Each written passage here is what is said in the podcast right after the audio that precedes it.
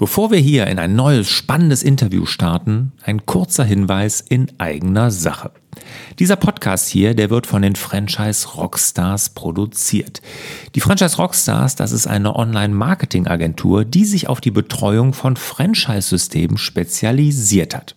Wir bieten Suchmaschinenoptimierung, und hauptsächlich aber Google Ads. Und da gehören wir zu den Top 3% der Agenturen, was die Kundenbindung betrifft. Ja, und darüber hinaus bieten wir wirklich eine spürbare Entlastung für die Franchise-Systeme und gerade die Franchise-Zentralen, weil wir nämlich sämtliches Online-Marketing mit dem Franchise-Nehmer organisieren. Also, wenn bei euch das nächste Online-Marketing-Projekt ansteht oder ihr Unterstützung generell im Online-Marketing braucht, sprecht uns einfach an. Alle Infos zu uns findet ihr unter franchise-rockstars.de.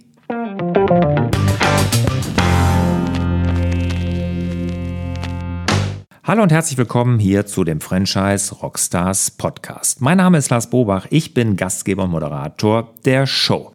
Ja, heute ein wirkliches Schwergewicht, ein echtes weltweites Schwergewicht der Franchise-Branche zu Gast. Domino's Pizza. Und wenn ich an große Player im Franchising denke, ist Domino's eines der ersten, die mir einfallen. Ich spreche mit Stoffel Thies. Der Stoffel, der ist CEO, also Geschäftsführer von Domino's Deutschland. Und er hat wirklich beeindruckende Zahlen für uns. Also, wenn man mal eine Hitliste machen würde, wer die meisten Franchise-Nehmer, die meisten Läden weltweit hat, die hier schon in dem Franchise Rockstars Podcast aufgetreten sind, da hat Dominos unangefochten derzeit die Nummer eins inne. In Deutschland sind es noch nicht ganz so viele, da haben sie aber große Ziele. Dominus ist ein amerikanisches System, da wird groß gedacht, think big und genau Stoffel macht das auch.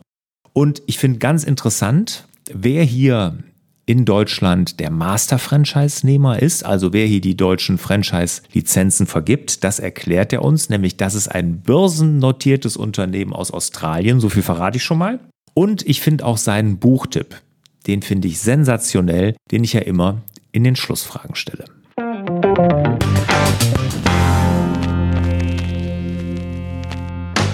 Stoffel, schön, dass du dabei bist, hier bei den Franchise Rockstars. Ja, Domino's Pizza, ein echtes Schwergewicht der Branche. Lass uns doch mal an aktuellen Zahlen teilhaben. Gerne weltweit.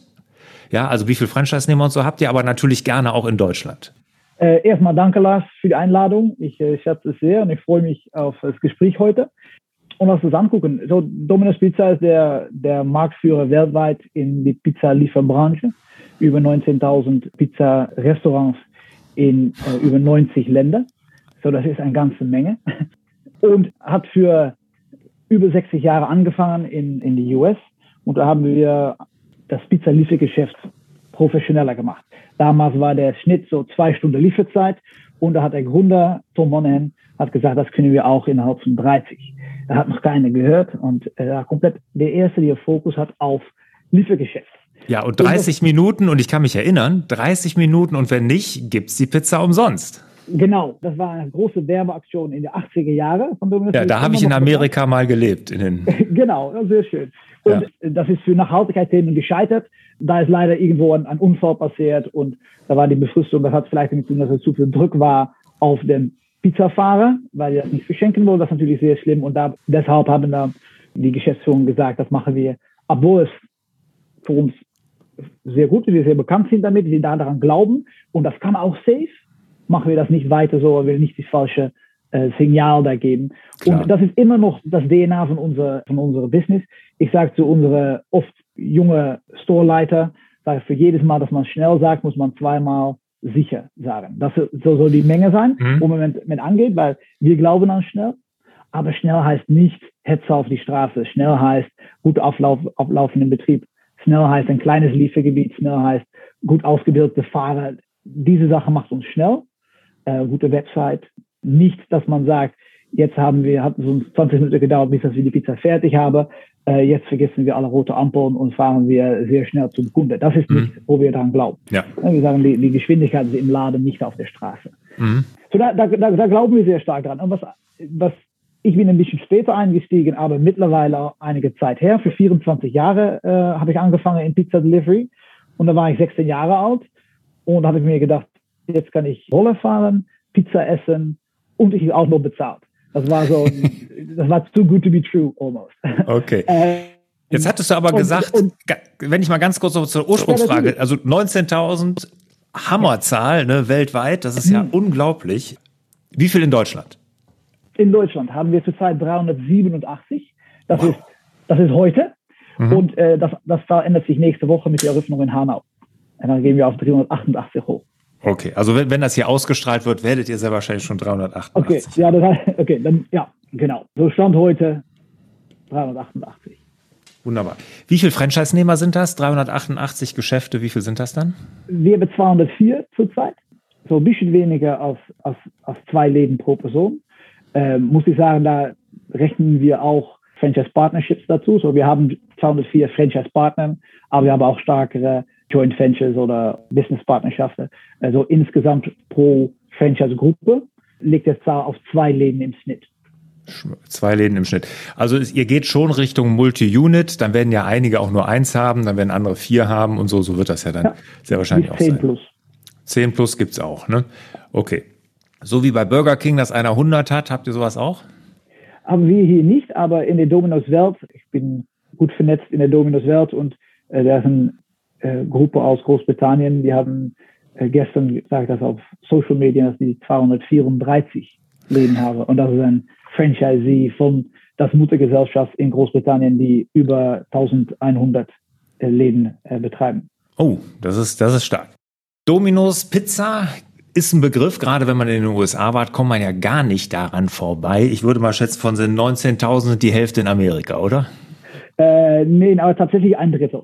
Ein Drittel, okay. Aber über ein Drittel, ja. Ja, äh, kann ich mir vorstellen. Jetzt hatten wir eben das Thema schnell und mir ist das wirklich so damals so mit den 30 Minuten, das hatte ich immer im Kopf, ne, 30 und das war dann immer so eine Art Gewinnspiel schon, ne, dass man da extra bestellt hat und dann geguckt hat auf die Uhr, kriegen wir sie umsonst, kriegen sie also nicht, aber wir haben sie nie umsonst bekommen, ich kann mich erinnern.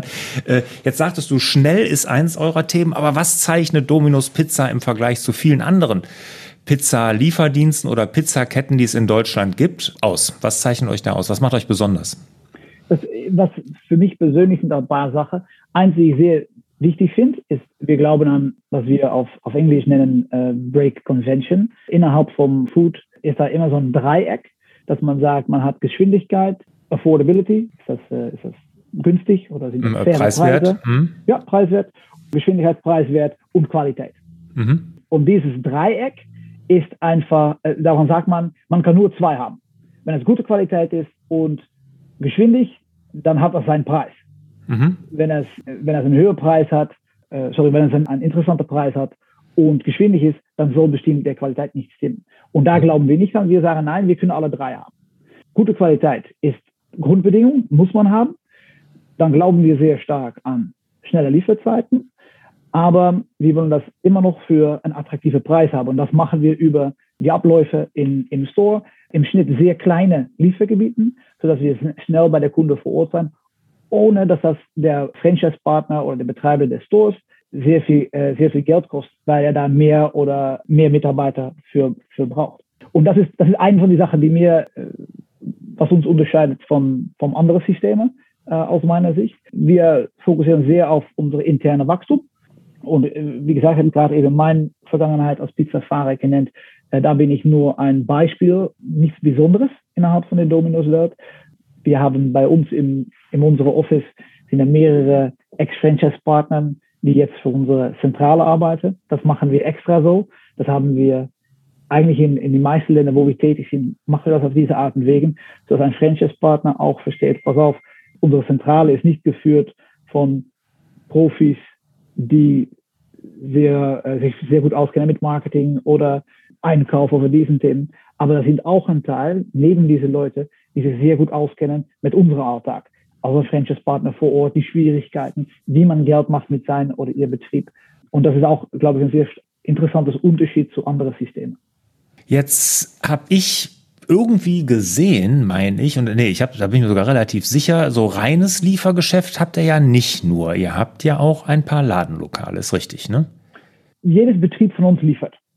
Mhm. Äh, reine, reine Restaurants haben wir nicht. Da ist zurzeit ist so 85 Prozent von unserem Umsatz in Deutschland ist Liefergeschäft. Und die übrige 15 Prozent ist entweder Leute, die vor Ort essen oder selbst abholen. Mhm. Und vor Ort essen ist sehr unterschiedlich. Unsere Zentrale ist in Hamburg äh, in der Hafen City.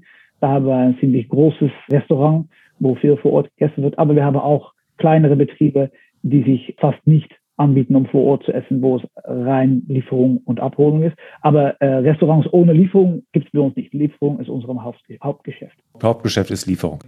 Gibt es denn da unterschiedliche, ich sag mal, Franchise-Konzepte, dass er sagt, okay, das, äh, so, so sieht so ein kleines Ladenlokal aus oder so muss äh, eine Küche aussehen, so sieht ein kleines, so sieht ein großes Ladenlokal aus? Gibt es da unterschiedliche Konzepte, unterschiedliche Lizenzen bei euch?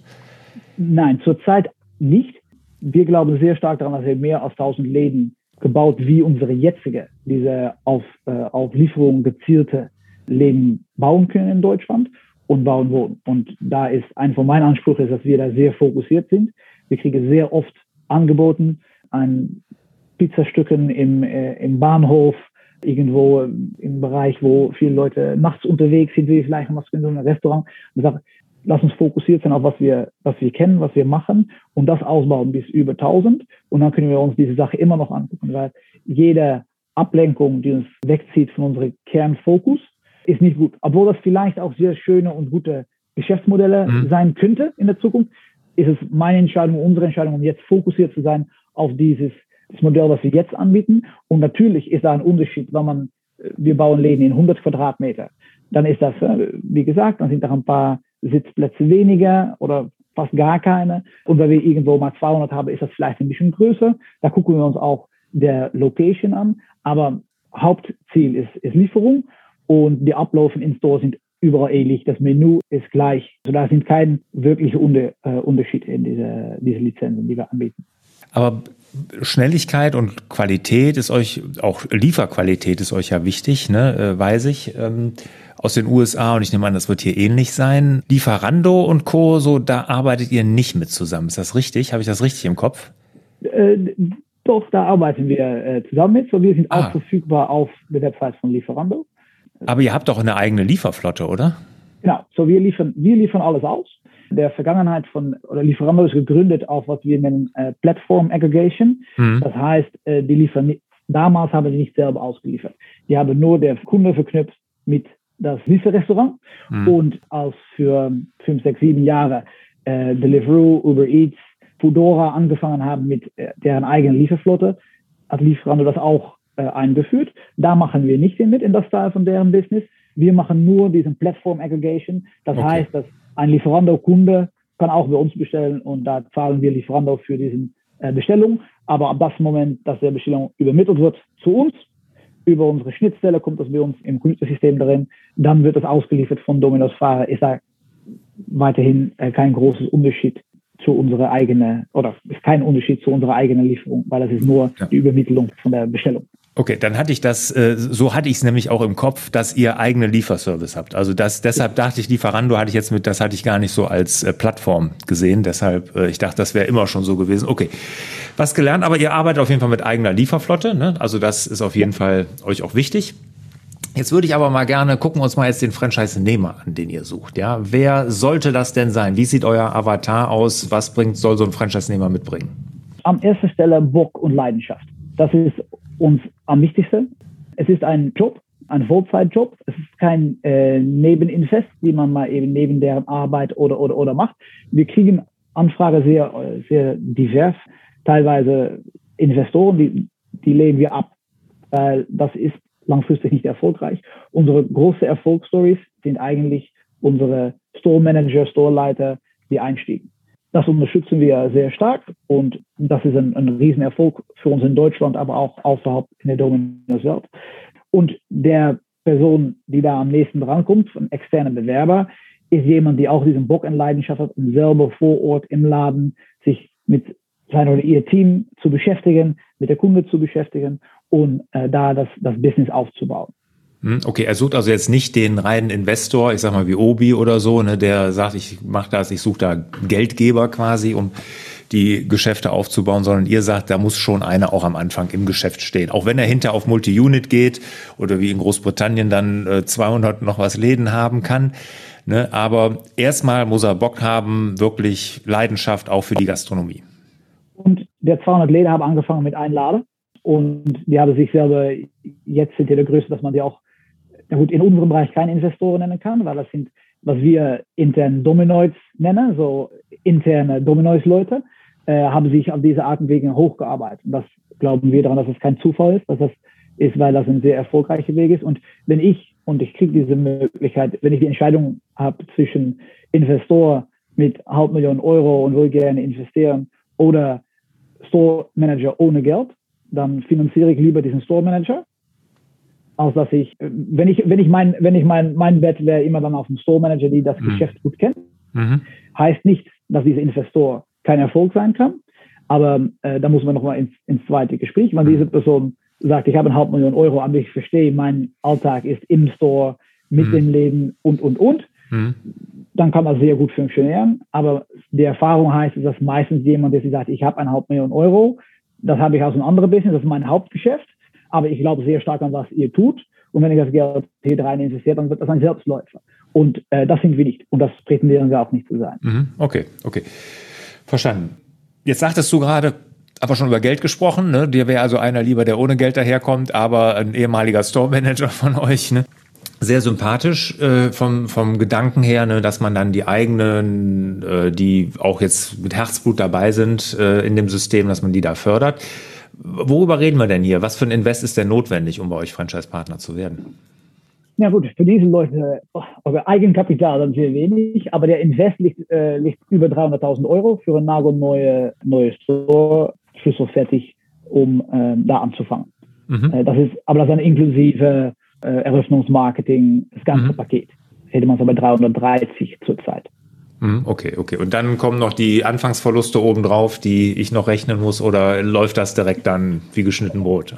äh, das, das kann ich nicht versprechen, dass es wie geschnittenes Brot äh, läuft, denn, aber ich kenne beide gibt's. Wir haben äh, äh, Läden, wo es schwierig ist, die am Anfang noch Verlusten haben. Wir haben auch Läden, und das ist auch keine, das ist nicht die Ausnahme, das ist nicht, dass es einmal passiert ist. Mhm. Da ist auch eine Menge von Läden, die ab Tag eins gutes Geld machen. Mhm. Und unsere Standard ist nicht, dass wir sagen, ja gut, rechnen mal mit, dass die ersten zwei, drei Jahre, dass man zwei Jahre Verlust, dann im dritten Jahr Break-Even und im vierten Jahr verdient man vielleicht etwas. Mhm. Das ist nicht der Anspruch. Mhm. Ähm, wir sollten im Jahr eins sollte man schwarze Ziffern haben. Und mhm. da gibt es Unterschiede.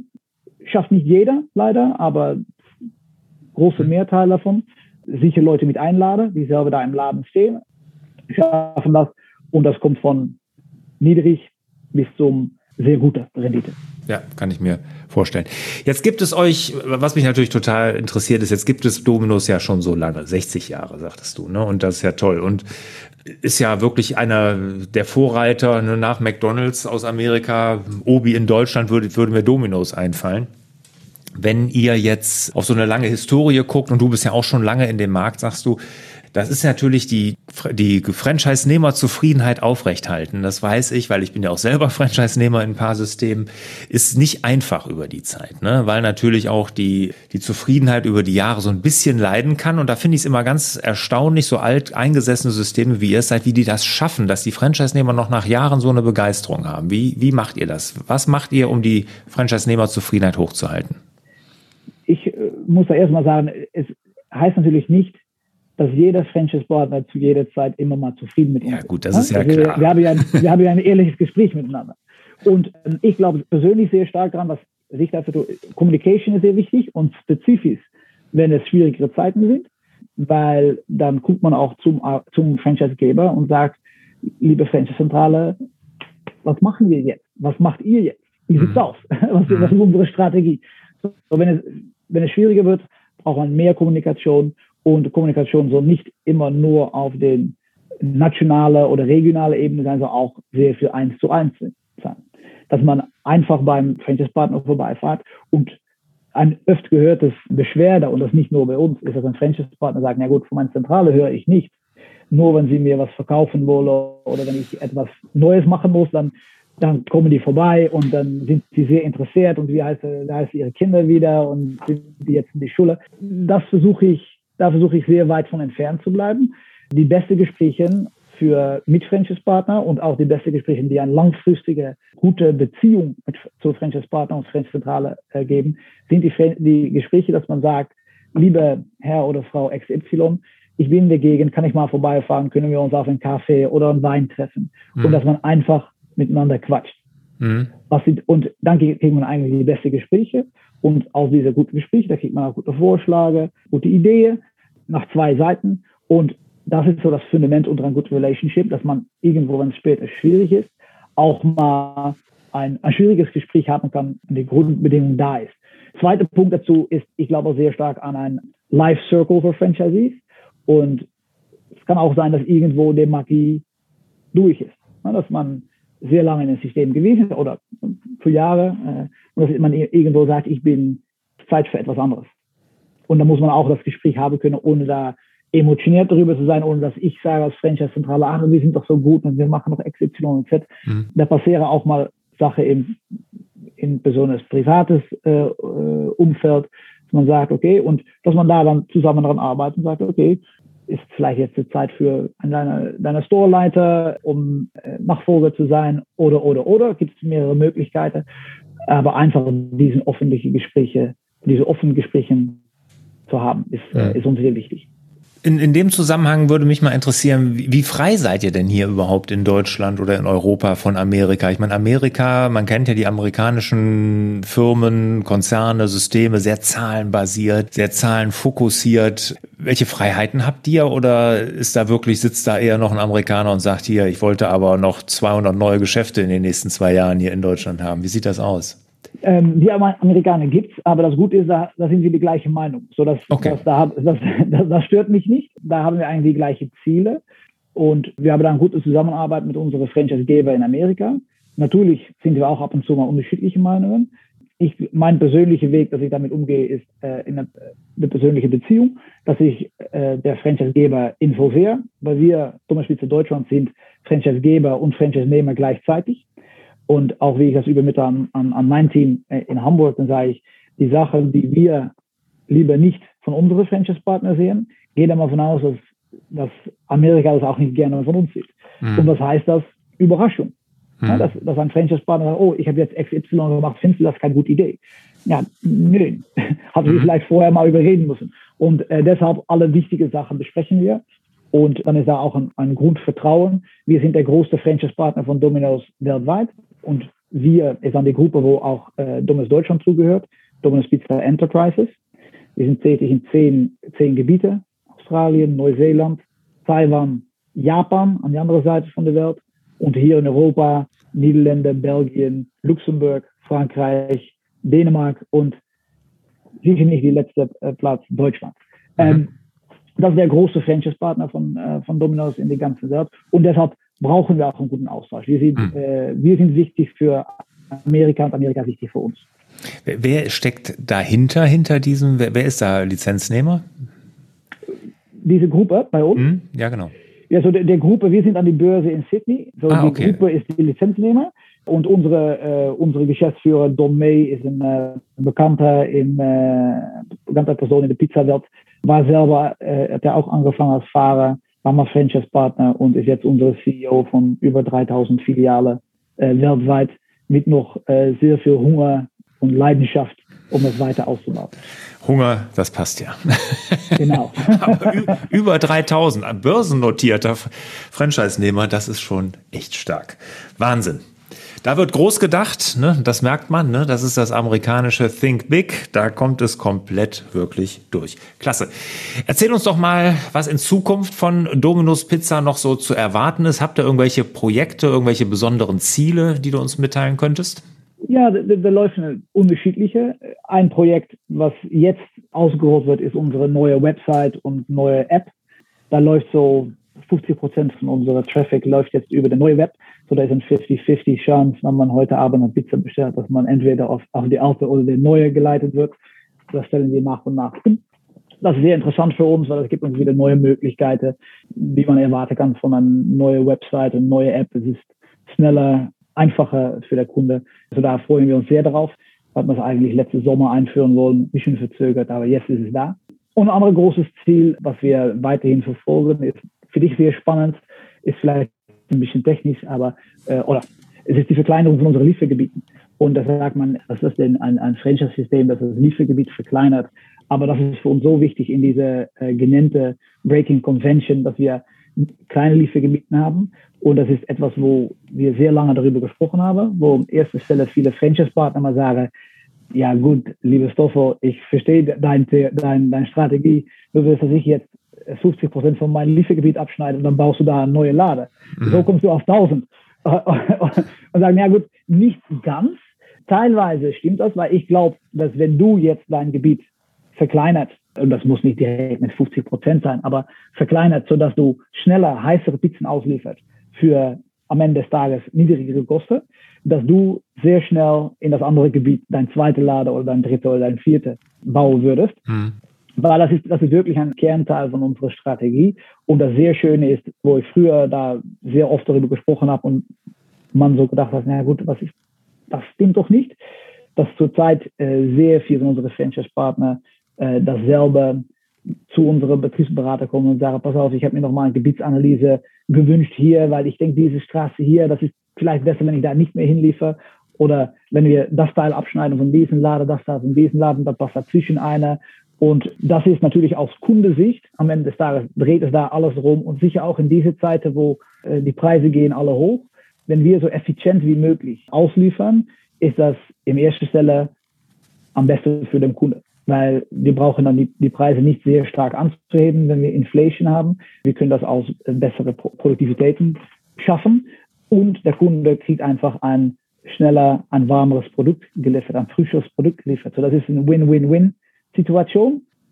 Und wie gesagt, da glauben wir stark an und die jetzige Zeiten pushen da nochmal mehr drauf, wie wichtig das ist. Super, Stoffel. Erstmal vielen, vielen Dank. Da hast du uns einen guten Einblick in Domino's Pizza hier in Deutschland gegeben und weltweit auch. Ich bin nach wie vor von den Zahlen natürlich beeindruckt und natürlich auch von den großen Zielen, die ihr habt. Kommen wir zu den Schlussfragen. Stoffel, bist du bereit? Bin ich, gerne. Wunderbar. Welcher ist dein Lieblings-Rockstar? Ja, ich bin ein riesen Freddie Mercury-Fan, weil das einfach der, der Showman ist für mich. Das ist, äh, ich liebe ihn. Welches Buch hat dich als Mensch und Unternehmer am meisten geprägt? Ich kann äh, nur empfehlen, um The Book of Joy zu lesen. Das ist ein Gespräch zwischen Desmond Tutu und Dalai Lama. Äh, Dalai Lama und Desmond Tutu und die reden eigentlich äh, nur über 600 Seiten über Joy. Und sicher in anstrengenden Zeiten, wo wir Krieg auf, für die Haustür haben, ist es mal gut, um das zur Ablenkung. Das, das stimmt man ein bisschen positiver. Und Positivismus ist sehr wichtig in, äh, in der menschlichen Beziehung. Toller Buchtipp, hatten wir hier noch nie. Freut mich sehr. Schlussfrage, bevor wir uns verabschieden. Wir, die Franchise Rockstars, sind eine Online-Marketing-Agentur. Daher meine Frage an dich. Welches Online-Marketing-Tool würdest du anderen Franchise Rockstars empfehlen? Also womit hattet ihr den meisten Erfolg?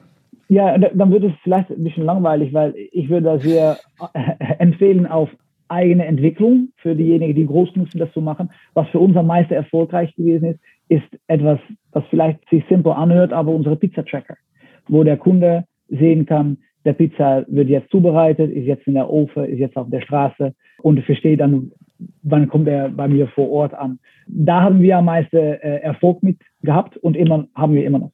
Mhm. Und, und wie, wie drückt sich das aus? Weil die Kunden dann wirklich so eine Transparenz haben oder warum? Genau das ist ähm, die Vergangenheit von Pizza oder von Food Delivery. Als ich angefangen habe, dann hat man angerufen und dann fängt der Blackbox an. Da muss man mal hoffen, dass ich das richtig eingetippt habe in, in Computer. Und wie lange das Pi mal Daumen dauert, ist auch die große Frage. Irgendwo klingelt hoffentlich. Mhm. Und jetzt hat man mit Online-Bestätigung für Bestellung, weiß ich, okay, das ist gut angekommen. Und wenn ich da als Kunde, ich habe natürlich Hunger, so ich will die Pizza so schnell wie möglich haben. Und dann gucke ich mal zweimal zwischendurch und wenn ich sehe, ach, er ist jetzt auf die Straße, dann rufe ich meine Kinder und dann sage ich, die Pizza sind bald da und wir mhm. sitzen dann alle schön am, am Tisch.